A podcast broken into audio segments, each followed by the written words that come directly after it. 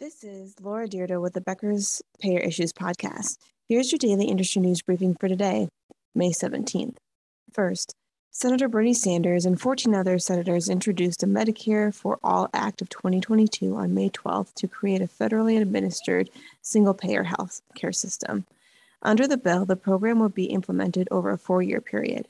In the first year, traditional Medicare would begin covering dental, vision, and hearing aids for those not eligible under current law.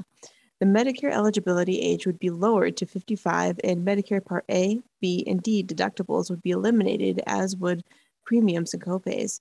People 18 and younger would become eligible to enroll in the new program.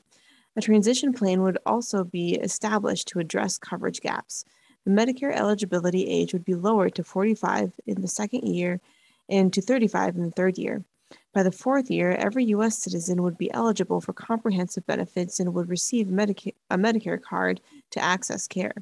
Benefits would include hospital services, including inpatient and outpatient hospital care, 24 hour emergency services, and inpatient prescription drugs, ambulatory patient services, primary and preventative services, including chronic disease management, prescription drugs, medical devices and biological products, mental health and substance use treatment, laboratory and diagnostic services, comprehensive reproductive, maternity, and newborn care, including abortion, pediatrics, including early and periodic screenings, diagnoses, and treatment, dental health, audiology and vision services, home and community based long term services, institutional long term care for seniors and people with disabilities would continue as it currently is covered under Medicaid. Health benefits provided through the Veterans Affairs and Indian Health Services would also remain unchanged.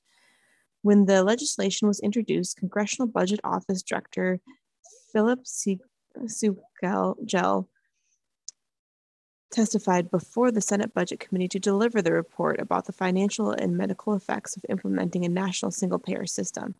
The report concluded that federal subsidies for healthcare in 2030 would increase to a range of $1.5 trillion to $3 trillion, and gross domestic product would be approximately 1% to 10% lower by 2030.